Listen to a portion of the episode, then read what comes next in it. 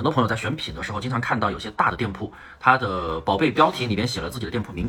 大家经常在问我的时候，有两个大问题：第一个，别人的店铺名为什么要写到自己的宝贝标题上？第二个，我能不能也像他那样把自己的店铺名写在宝贝上？我先说说第一个问题。一般这种情况，人家都是大店铺、网红店铺，粉丝量巨大，几百万、几千万。他们写自己的店铺名，是因为这些名字、这些关键词有巨大的搜索量。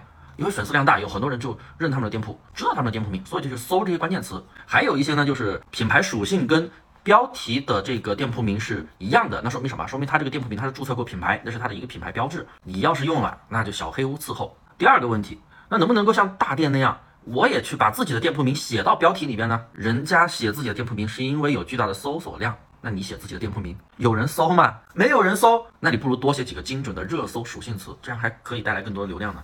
好了，下课哦。对了，大家一定要记得评论六六六，我这里有一套免费的淘宝实操视频课程，免费发给你学习，有问必答，说到做到。